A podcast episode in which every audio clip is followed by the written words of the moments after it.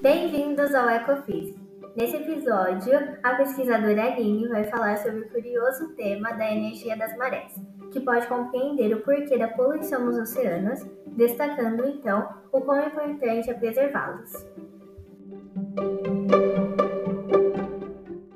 Energia dos mares. A cada ano que passa, a necessidade de buscar novas formas sustentáveis de geração de energia que sejam viáveis só aumenta.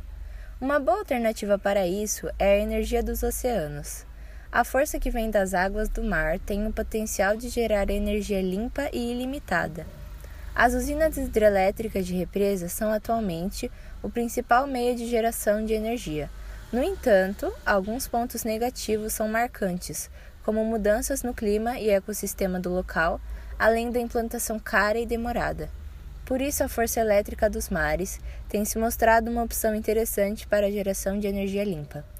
A fonte de energia dos oceanos se divide em dois meios, a maremotriz e ondomotriz.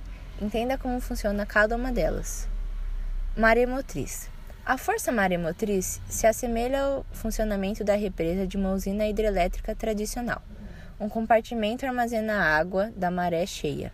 Quando a maré baixa, a água armazenada passa por turbinas, gerando eletricidade. No modelo, dois tipos de energia mare maremotriz podem ser obtidas: energia cinética das correntes devido às marés e energia potencial pela diferença de altura entre as marés alta e baixa. Apesar de pouco utilizada de um modo geral, existem usinas maremotrizes em funcionamento em diferentes países.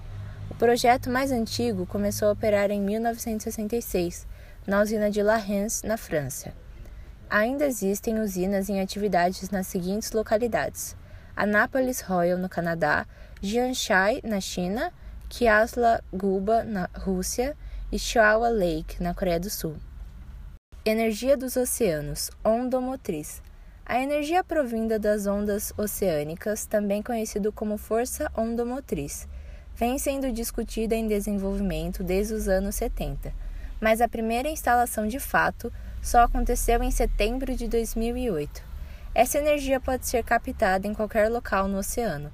Apesar de haver uma grande variedade de tecnologia em desenvolvimento para a produção deste tipo de energia, todas utilizam basicamente a mesma lógica. Os movimentos das ondas fazem com que os geradores elétricos sejam acionados em espécies de boias semi-submersas para armazenar energia.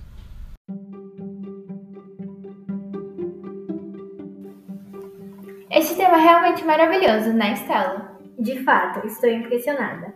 Contudo, infelizmente, nós temos que ir. Até o próximo episódio e obrigada por assistir!